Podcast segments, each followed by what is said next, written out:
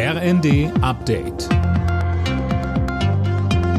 Stündlich neu. Auf den Punkt informiert.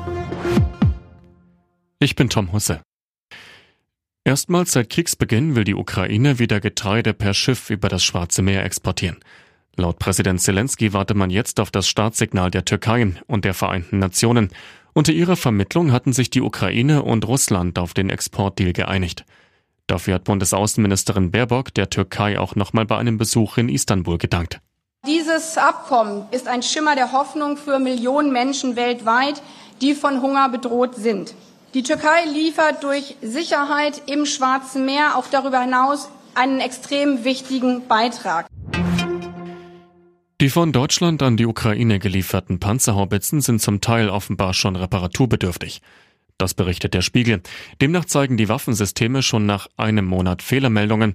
Bei der Bundeswehr vermutet man, dass die Ukrainer einfach extrem oft mit den Geschützen feuern.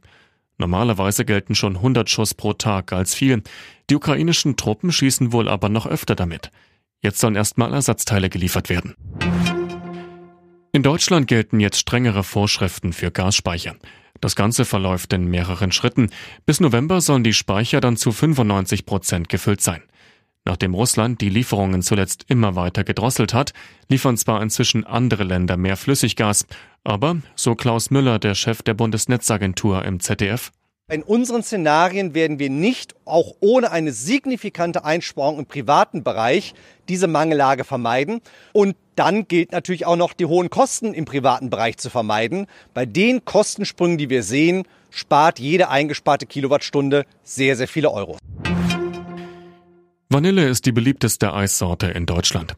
Sie macht fast 17 Prozent der verkauften Packungen aus. Auf Platz zwei folgt nach einer Auswertung des Bundesverbands der deutschen Süßwarenindustrie die Sorte Keks. Fruchteis landet auf dem dritten Platz. Alle Nachrichten auf rnd.de